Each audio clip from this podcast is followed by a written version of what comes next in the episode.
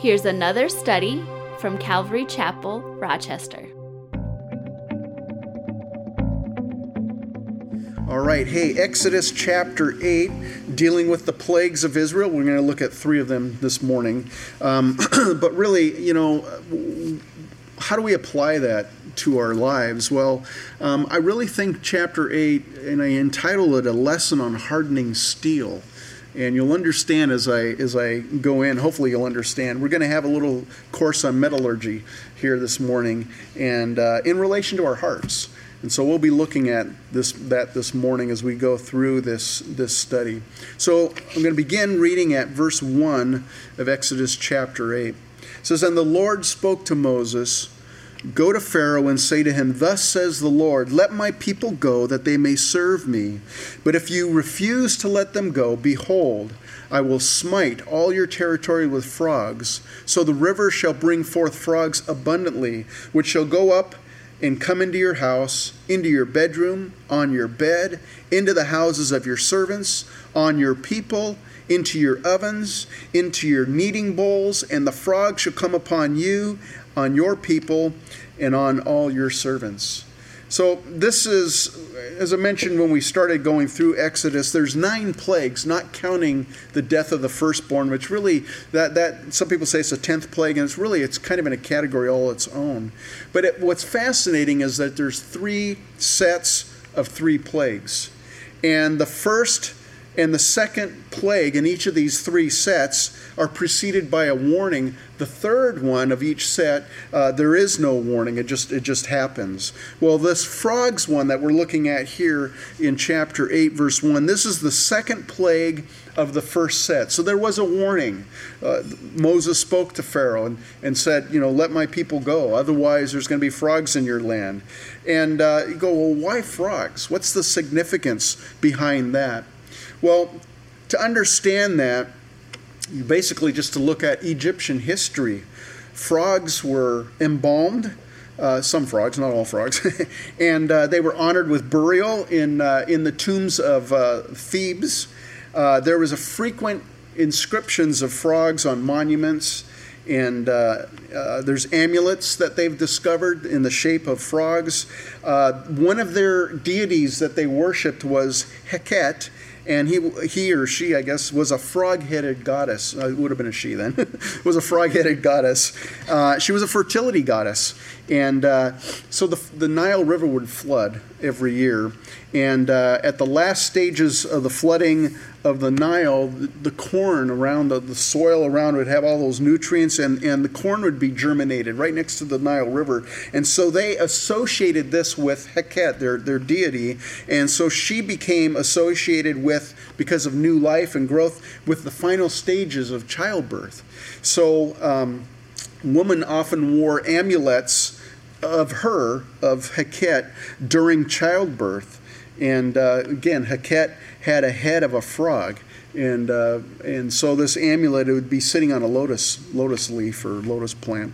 Um, what's interesting too about this plague is during the Great Tribulation, uh, Revelation 16, there's going to be, uh, and I'll just read it to you, verse 13 and 14. John says this I, And I saw three unclean spirits like frogs coming out of the mouth of the dragon, out of the mouth of the beast, and out of the mouth of the false prophet. For they are spirits of demons, performing signs which go out to the kings of the earth and, uh, and of the whole world, to gather them to the battle of that great day of God Almighty.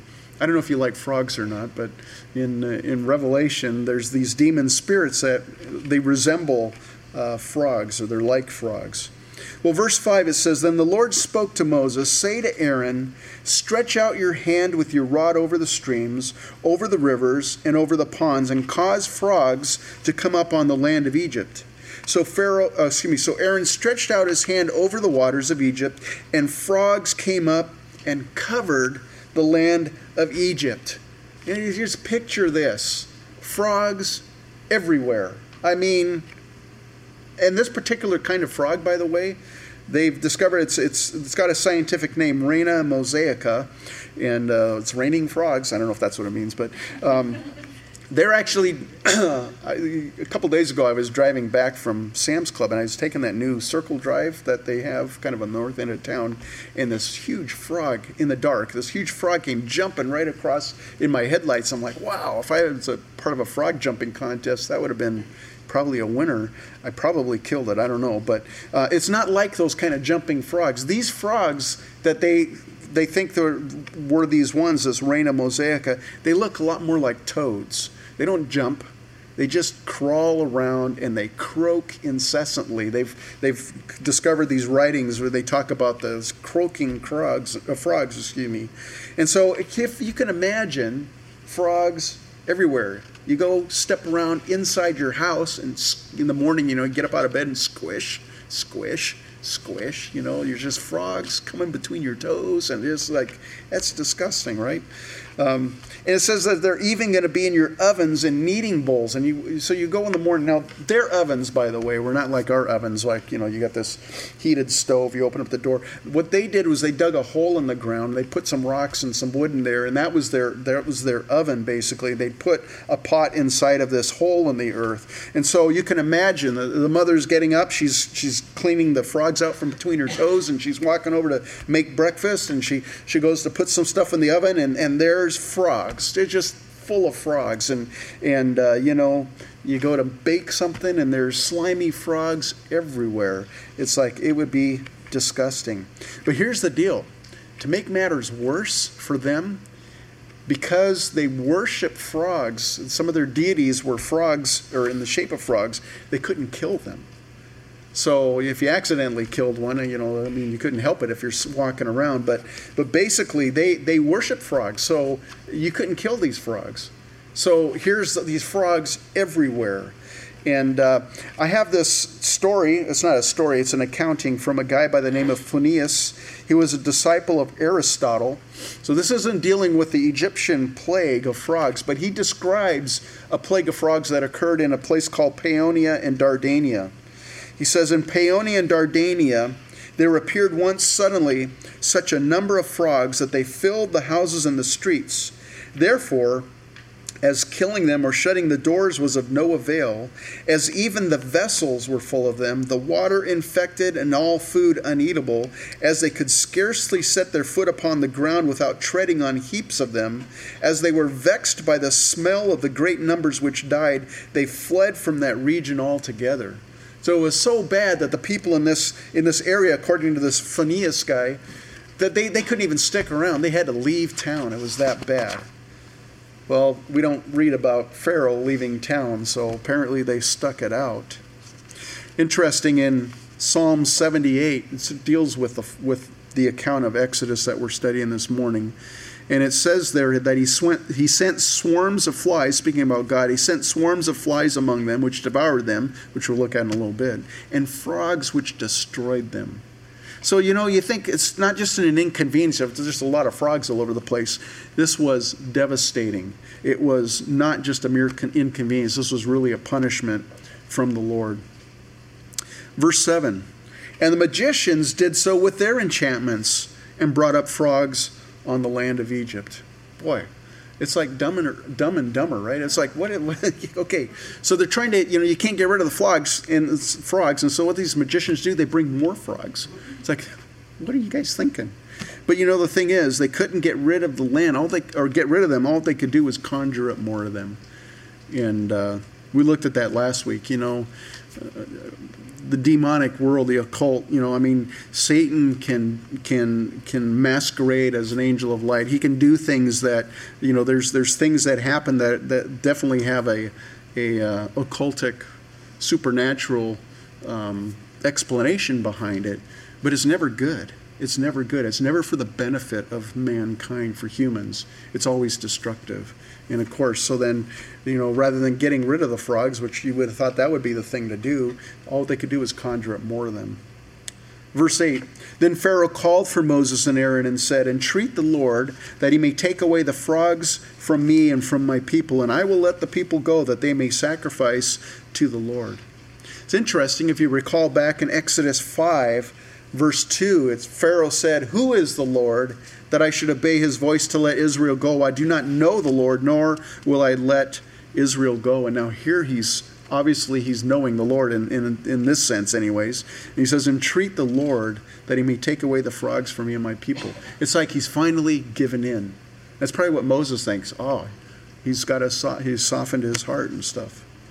And so, verse 9 So Moses said to Pharaoh, Accept the honor of saying, When I shall intercede for you, for your servants, and for your people to destroy the frogs from you and your houses, that they may remain in the river only. So he said, Tomorrow. And he said, Let it be done according to your word, that you may know that there is no one like the Lord our God. And the frogs shall depart from you, from your houses, from your servants, and from your people. They shall remain in the river only.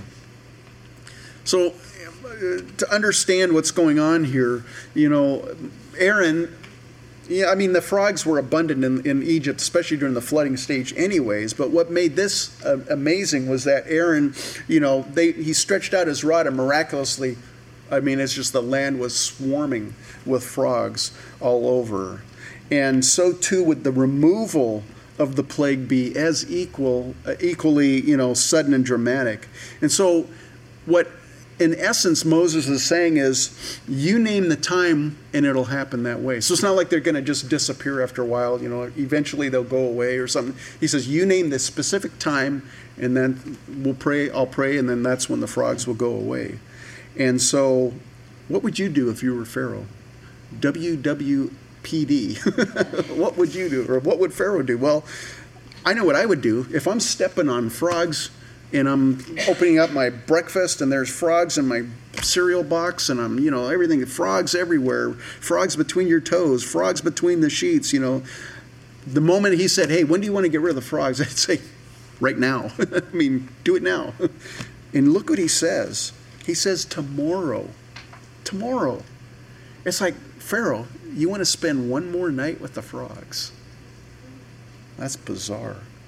Well, only I can think of is maybe maybe Pharaoh thought, hey, if they leave by themselves, if we just wait it out and they leave by themselves, I won't have to give credit to Moses and Aaron, and I won't have to let the children of Israel go. Maybe that's what he's thinking. We don't really know. But when in whatever event, he procrastinated. He wanted to wait till tomorrow. You know, procrastination, that's an interesting thing. I don't know how many of you here are procrastinators. Um, there, I see some hands are coming up here, some confessions. um, you know, in the natural realm, procrastination sometimes is helpful. Now, I'll give you an example. I used to be a, a, a maintenance guy uh, for a large corporation that'll remain unnamed, and uh, you know I go I'd be on call, you get a phone call that machines down and manufacturing's down, and they're all in a panic and stuff, and and uh, go out there and work on the machine, get it running, and then they'd be making more money. Everybody's happy again, and uh, sometimes there'd be these certain people that would call, and they would call all the time, and you go out there and you know it's like it's just something ridiculous. So sometimes I would just wait and not go right away. Just wait a little bit.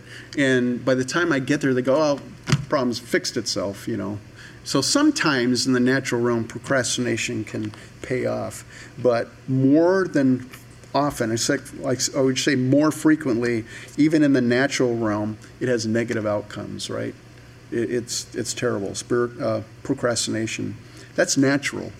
Spiritual procrastination never has a positive outcome. It always has a negative outcome.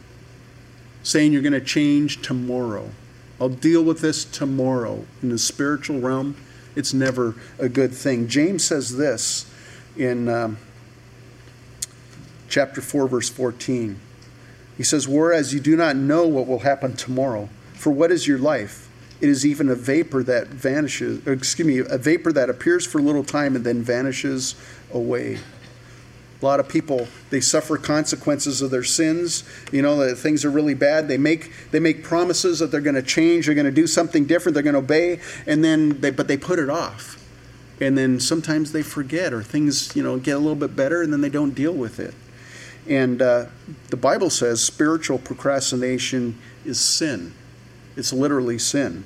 James 4:17 Therefore to him who knows to do good and does not do it to him it is sin. Spiritual procrastination is sin. Listen, look at verse 12. Then Moses and Aaron went out from Pharaoh. And Moses cried out to the Lord concerning the frogs which he had brought against Pharaoh. So the Lord did according to the word of Moses, and the frogs died out of the houses, out of the courtyards, and out of the fields. They gathered them together in heaps, and the land stank. Dead frogs everywhere. Verse 15 But when Pharaoh saw that there was relief, he hardened his heart and did not heed them as the Lord had said. Again, spiritual procrastination. You know, there's a real danger in procrastination, in procrastinating in the spiritual sense. There's a real danger in, in, in, in having the conviction of the Holy Spirit in our hearts that he wants us to, to respond or to repent or to do something. And, and, you know our hearts start glowing red and burning with this conviction and then we put it off. We wait till tomorrow or another time or something. And here's the first lesson in metallurgy. Our hearts are like steel because if you take steel and you heat it up you get it glowing hot and then you cool it down. You, you rapidly cool it down. It, it, that's how you harden steel but that's also how our hearts can harden. Our hearts can, you know, they can get glowing red hot with that conviction of the Holy Spirit. And if we don't do what, what we're being prompted to do by the Spirit, if we put it off, we say, ah, tomorrow I'll deal with it, or maybe another time, or I'm not quite ready to address that in my life. We cool down again. And the problem is our hearts get just that much harder, a little bit harder every time.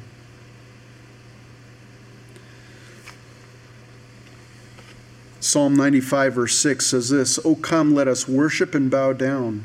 Let us kneel before the Lord our Maker, for he is our God, and we are the people of his pasture and the sheep of his hand. Today, today, if you will hear his voice, do not harden your hearts as in the rebellion, as in the day of trial in the wilderness, when your fathers tested me. They tried me, though they saw my work. Forty years I was grieved with that generation, said, It is a people who go astray in their hearts, and they do not know my ways when, when the Lord lays something on your heart, deal with it right then and there. So, spiritual procrastination is one of the ways that your and my hearts can become hardened.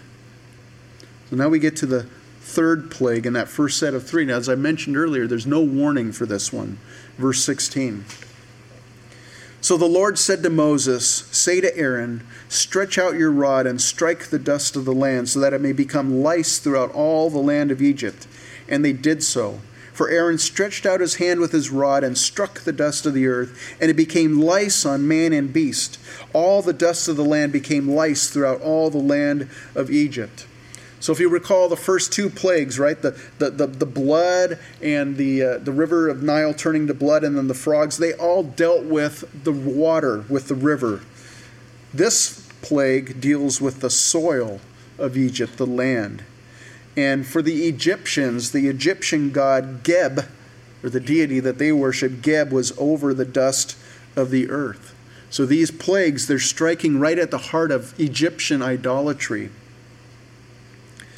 In fact, what was especially bad about this plague, not that any of them were good, but they were all bad, but what made it really tough for Egyptians in their worship of deities was the fact that their priests, they, they they shaved their heads. They sh- in fact, they shaved all the hair off their bodies. They wore these single woven tunics, and they tried to remain ceremonially clean so that they could perform their ritualistic sacrifices and stuff. Well, now these priests that are supposedly ritualistically clean, they got lice all over them.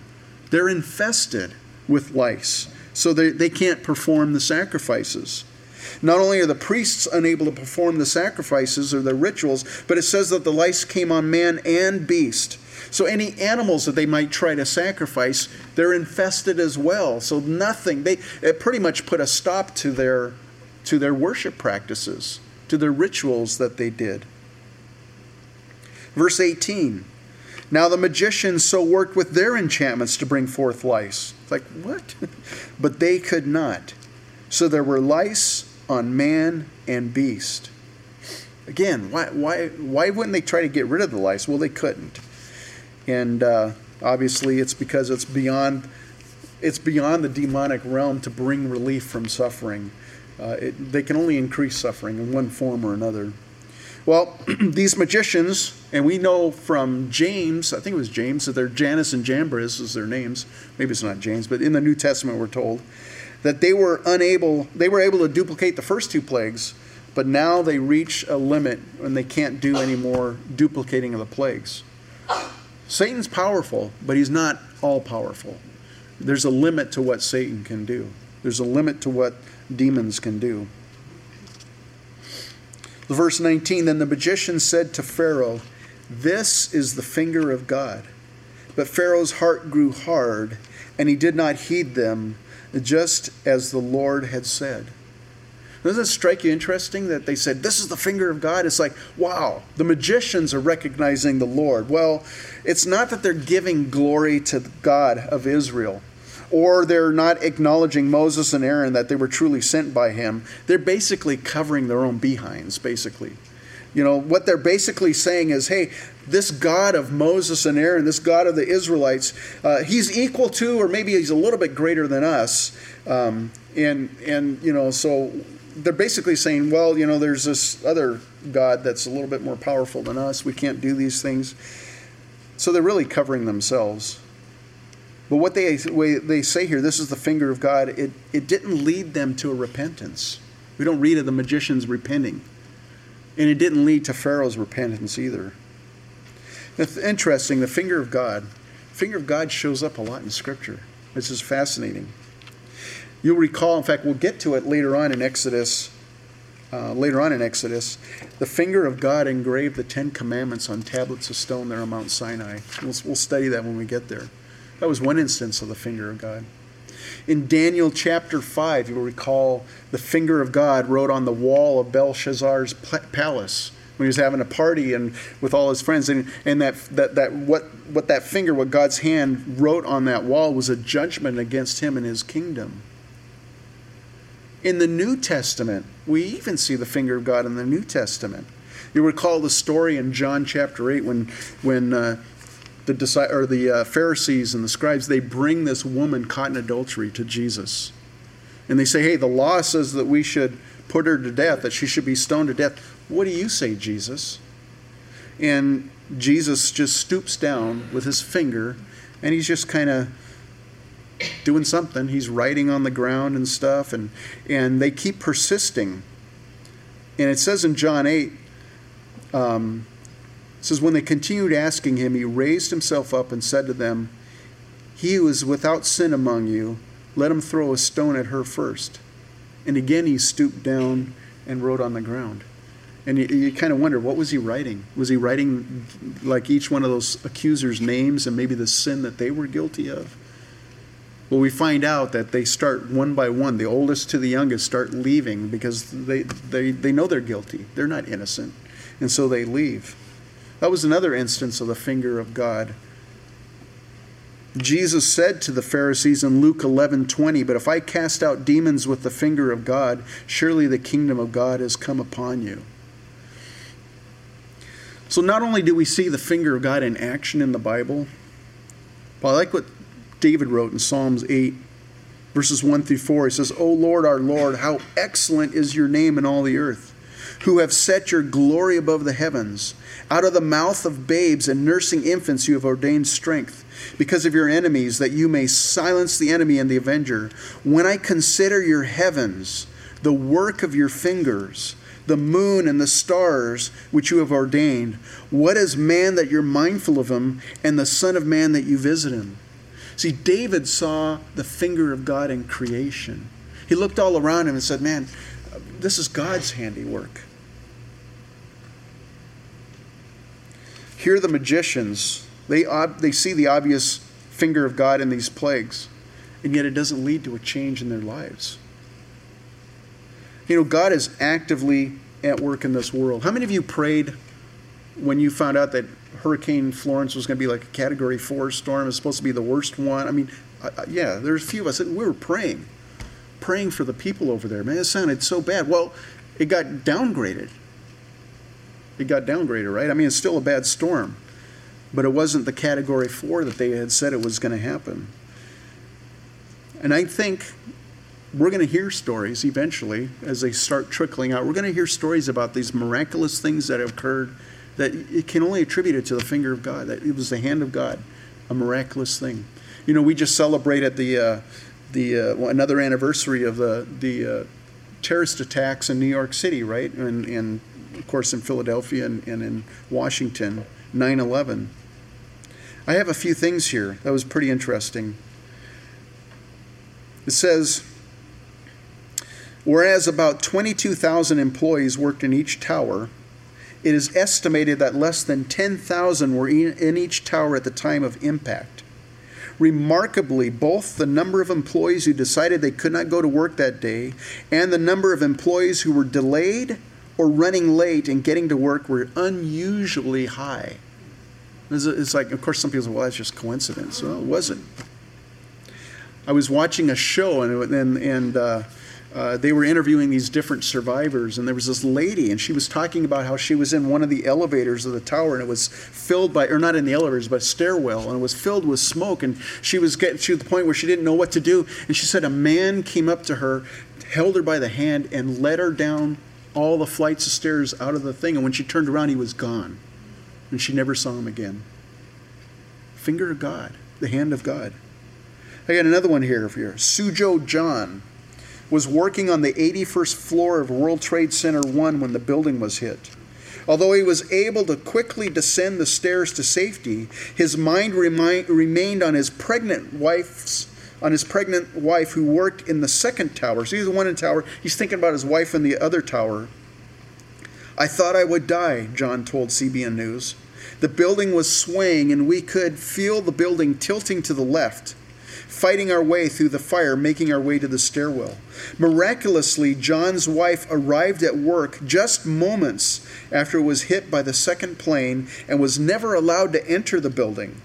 I saw it.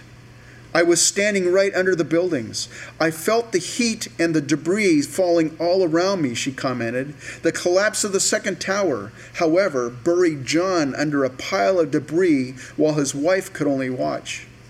Somehow he found the strength to burst through the rubble. He was the only one of his cohort to survive the blast. Both John and his wife credit God with their amazing survival. Since those frightening hours in 2001, the couple has been traveling the world sharing their incredible stories of survival. The effort has turned into a full time ministry with more than 30,000 disciples for Christ. He recognized the finger of God. Here's another one Pasquale don't know if I'm pronouncing that right, Buzelli, 43, a structural engineer for the Manhattan Port Authority, was one of the last people to exit the North Tower on September 11, 2001. Just as he reached the second, 22nd floor, however, the building crumbled beneath him. Amazingly, Buzelli was able to surf the debris down to the seventh floor, where he was rescued by firefighters. I was totally numb, Buzelli told the Daily Mail. I felt nothing at all. I just opened my eyes and saw blue sky. I really thought I was dead until I started to cough and I started to feel pain in my leg. At that point, I started calling out, Help me! Firefighters Mike Lyons and Mike Morabito, who disobeyed orders to search the wreckage, found Pasquale just when he was in danger of being burned alive. Again, the finger of God. One last one. Nicole Simpson was a financial planner at Morgan Stanley on the 73rd floor in the second tower when 9 11 changed the course of her life. Simpson's split second decision not to enter the elevator right before the second tower was hit saved her from the tragic end of her assistants. And all these things, my point is, God is actively at work in His creation in your and my lives. You know, I, I always pray, Lord, let me see your hand. Let me see you working in my life. Let me recognize those. things. me, let me acknowledge those things. So it's not just that we would see it, but more importantly, that we would acknowledge them and that it would have a, a, an impact on us. But you see, spiritual insensitivity or dullness, you might call it, to the hand of God in our lives it's a symptom of a hard heart. If God's doing all these things and you're just like, well, that was kind of coincidental and stuff, your heart is hard if you're a believer.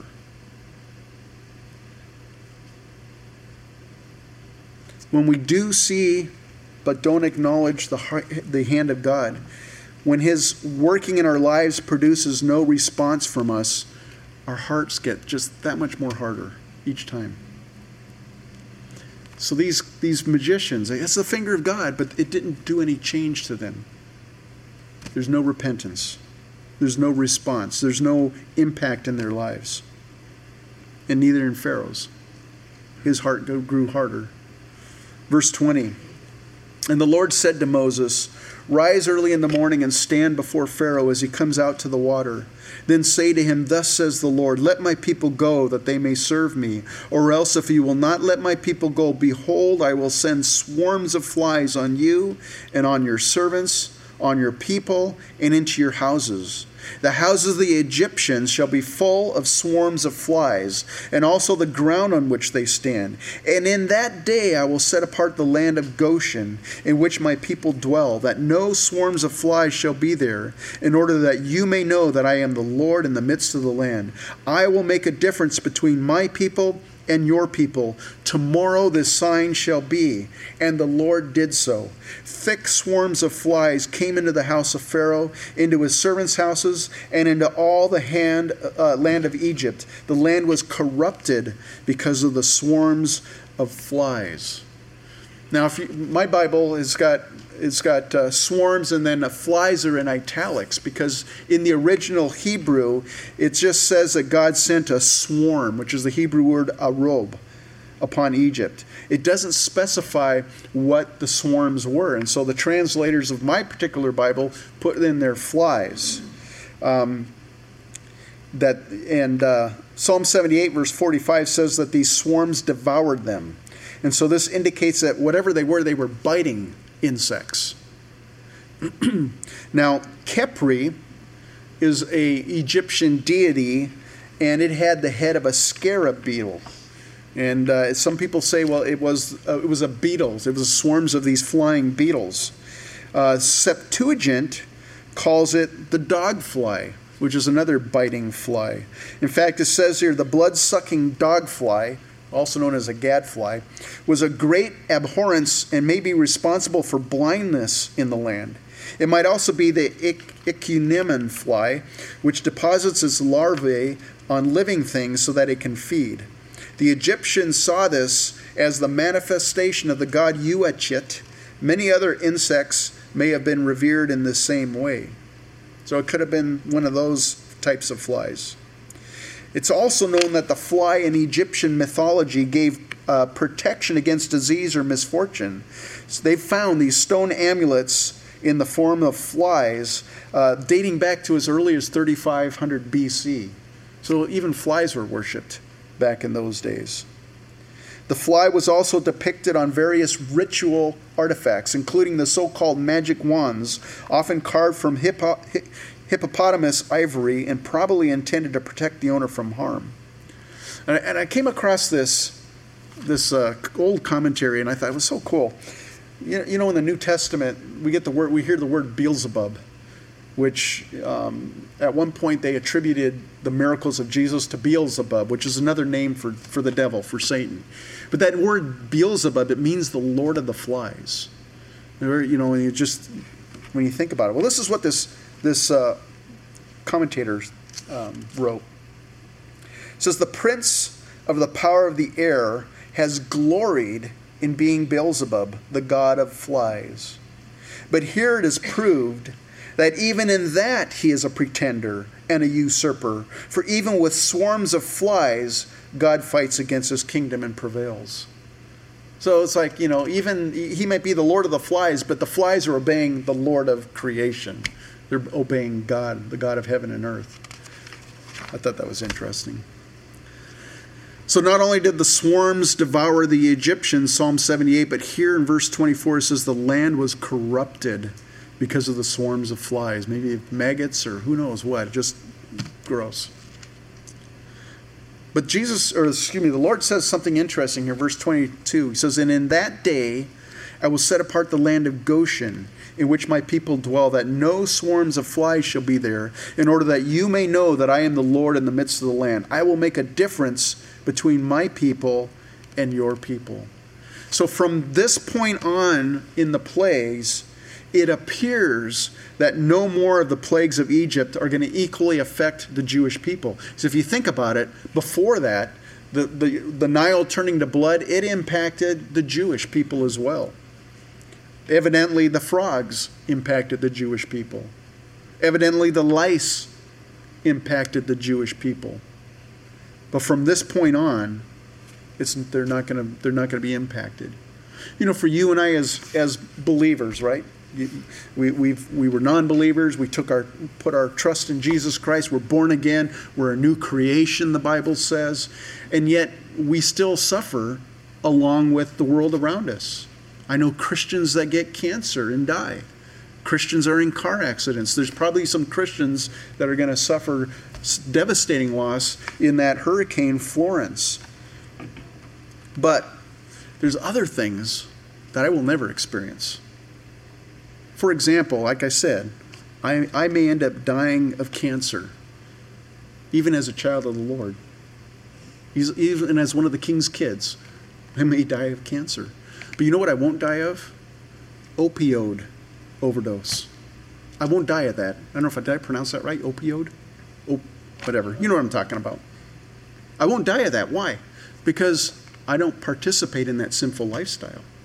So I'm not going to be. I know I'm not going to be impacted by that unless somebody injects me, and then you know, like some secret agents grab me and inject me with opioids. I, I watch too much TV shows, you know, and I, and I die that way. But seriously, there's certain things that aren't going to impact me because I don't live that way, and that should be true for all of us. But there are things that will. You know, some of us will die from cancer. Some of us, you know, we, we've been, or Christians have been exposed to war, to drought, to disease. but listen, if I'm living a separate life from the way the world's living, there should be a distinction in my life. Uh, there should be things that I won't be afflicted with because I'm not living the way the world lives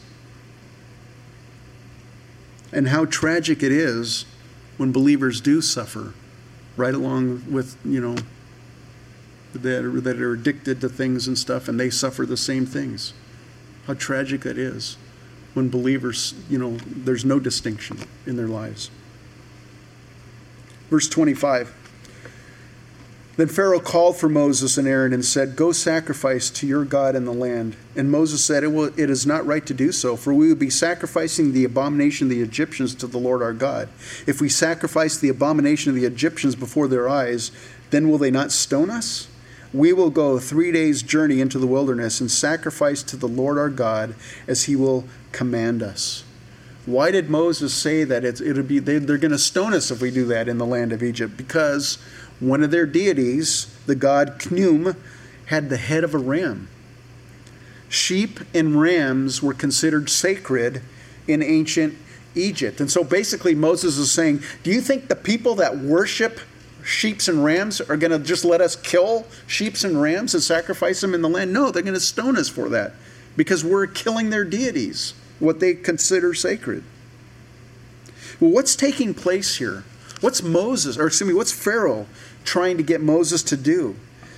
In essence, Pharaoh is trying to get Moses to compromise on God's word, to compromise on what on obeying God's commandment. He says you can worship God, just don't leave Egypt.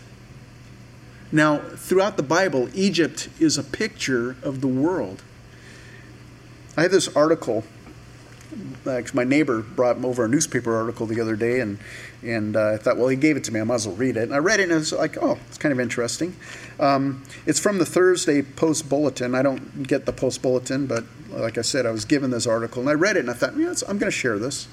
It's by a guy by the name of Ben Shapiro. It's an editorial, and he quotes a guy by the name of Frank Bruni of the New York Times in April 2015. This is what this guy, Frank Bruni, said. Our debate about religious freedom should include a conversation about freeing religions and religious people from prejudice, prejudices that they need and cling, cling to. We got to free them up from those prejudices. Hillary Clinton, she, he quotes her also in 2016. She said, Deep seated cultural codes, religious beliefs, and structural biases have to be changed. And this is what this Ben Shapiro, ben Shapiro says. He says the suggestion seems to be that religious texts are utterly malleable. In other words, you can change. The, the, you know, they're, they're not set in stone. And that human beings twist them to fit their preconceived notions. But the suggestion is alien to most religious people who believe that their religion dictates and they listen. Listen, what the whole point of this guy's article is that the world is today telling you and telling me you can worship the God that you want to worship, but just do it within the confines of what society considers normal. Don't go beyond what we consider to be right and wrong. But that flies in the face of God and what He commands us to do, and many times it does. And we're going to be confronted with that more and more. And so Pharaoh says, Worship your God, but don't leave Egypt. Do it within the context of Egypt.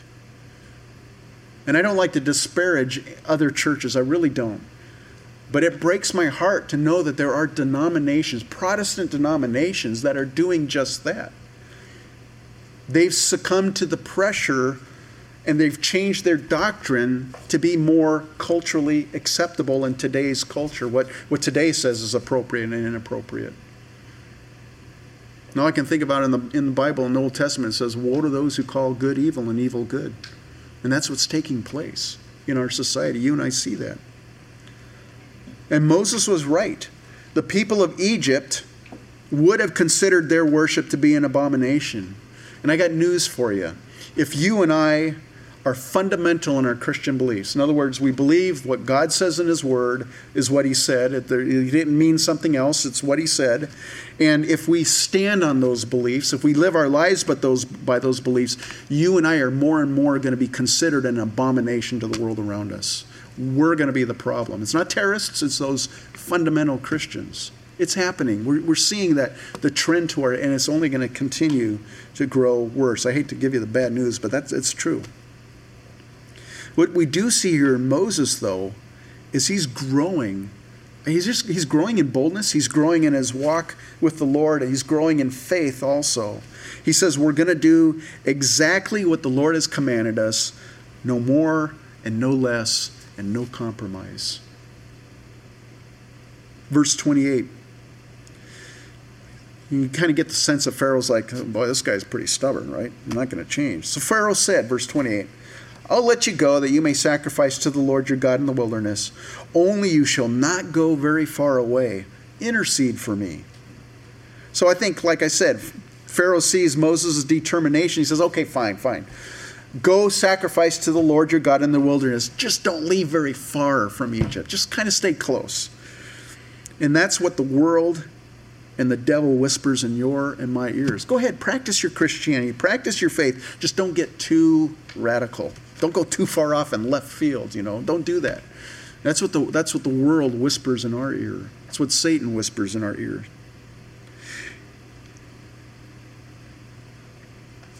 And as hard as it may be, and as much pushback as you and I are going to receive, we should not allow ourselves to compromise in our faith, right?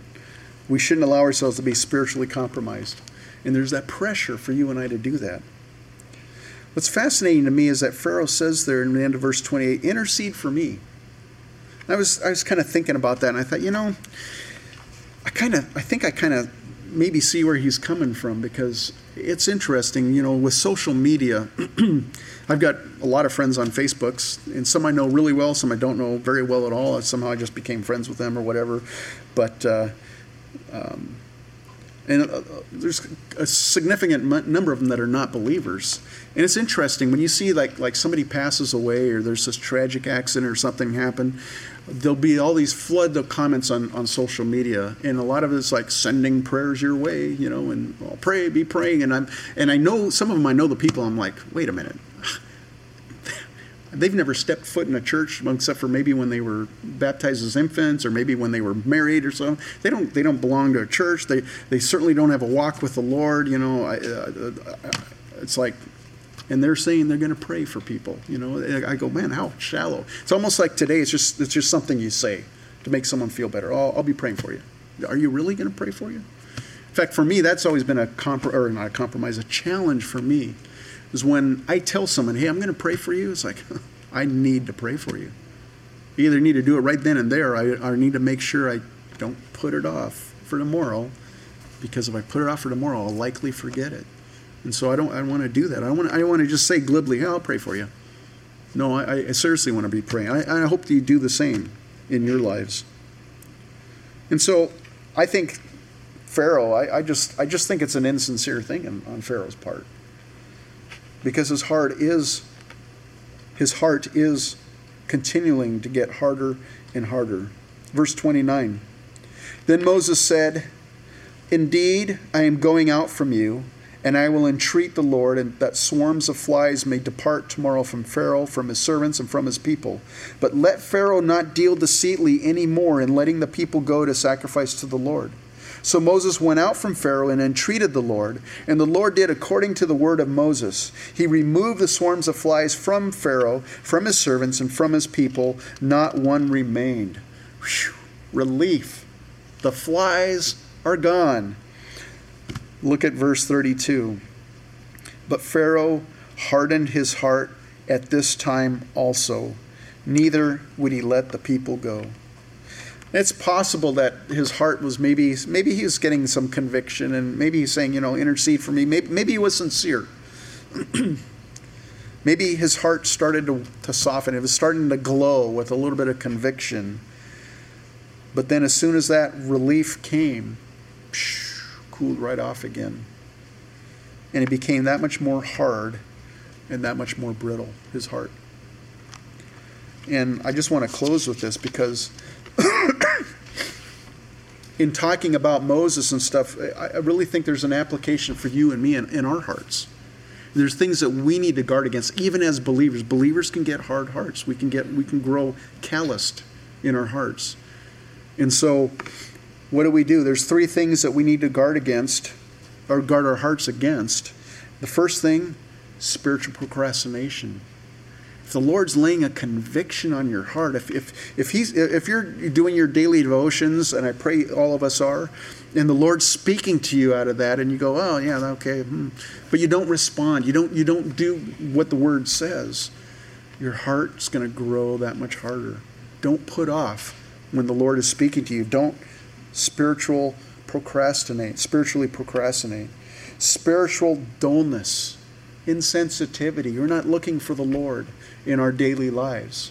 And I, and I don't mean, you know, I, I mean, some people can get really kind of, I don't know, they, you know, well, I won't go there, but, but we need to be looking. We need to be, we need to be cognizant that God is active in our lives. And when we when we recognize it, when we see it, it should cause an impact. It should cause us to respond in some way. Maybe it's just maybe it's just stopping and thanking Him. Lord, thank you for blessing me in that. Or or maybe maybe Lord, you, wow, that was a close call. Lord, you're warning me, aren't you? And, and responding in that way. Don't let your heart grow dull to the hand of God in your life. And then finally, and I think this is one is, is an insidious one for all of us is spiritual compromise. And we're facing it, we face it in our culture, you know. We're, we're Western Christians. We, we've kind of, you know, acclimated to our culture. We're a little bit different. Not, I mean, we have the core faith in Jesus alone that other Christians have in other parts of the world, but, but we're American Christians. There is a little of acclamation. There is a little bit of, of how we live our lives because of we're Americans. It, it, it happens. But we need to guard our hearts against that compromise to the point where we're compromising what God's commanded in His Word. So I think there's a lot of good application for us. Why don't you stand up and let's go, Lord, in prayer. Heavenly Father, come before you this morning. Lord, we thank you for your word. We thank you for the um, just the lessons that we can glean from this passage of Scripture that we could apply to our own lives. Lord, I pray for each one of us here this morning. Lord, maybe we have procrastinated on, on obeying you and something that you've laid on our hearts and we've put it off. Lord, today as you have pointed that out to us once more, maybe our hearts are growing a little bit a little bit warmer again this morning. Maybe that we're starting to glow with the conviction of the Holy Spirit. Lord, I pray that we would not let, let this moment pass without responding to you. Maybe it's a repentance. Maybe it's, it's just getting doing some business with you in prayer and coming before you. Or, or actually making the change that we know that we're supposed to do. Just making that change right here and there. Here and now, I should say. Lord, for those of us, maybe Lord, we just we just plow through our day. We don't really think about you much during the day. We don't think about what we what we would call sometimes coincidences in our lives. Lord, we're we're, we're not seeing your hand, and yet, Lord, we know that you are active in all of our lives. Lord, I pray that you would soften our hearts, that we would recognize your hand working in our lives and in the lives around us, Lord, that we would respond as we see that. And then finally, Lord, for compromise. Lord, I pray that we would not succumb to the to the voice of the enemy that would tell us to to tone down our, our fervent belief in you or to to compromise on, on what we know that you've commanded us to do, Lord. May we not compromise spiritually. Give us the courage and the boldness to keep our eyes fixed on you, standing on your word alone, Lord God. And so just uh, thank you for the lessons that we have in Exodus chapter 8 this morning. Lord, I pray for each one of us this morning. I thank you for these believers here. In Jesus' name, amen. Why don't you stay standing while we do this last song? And, you know, really, this is an opportunity. If, if you know, if you need to just, I encourage you, just be in prayer as we're you know, it's not just a closing song, but this is a song just to respond. If the Lord's laying something on your heart, respond. Respond to Him because that's that's why you're here this morning.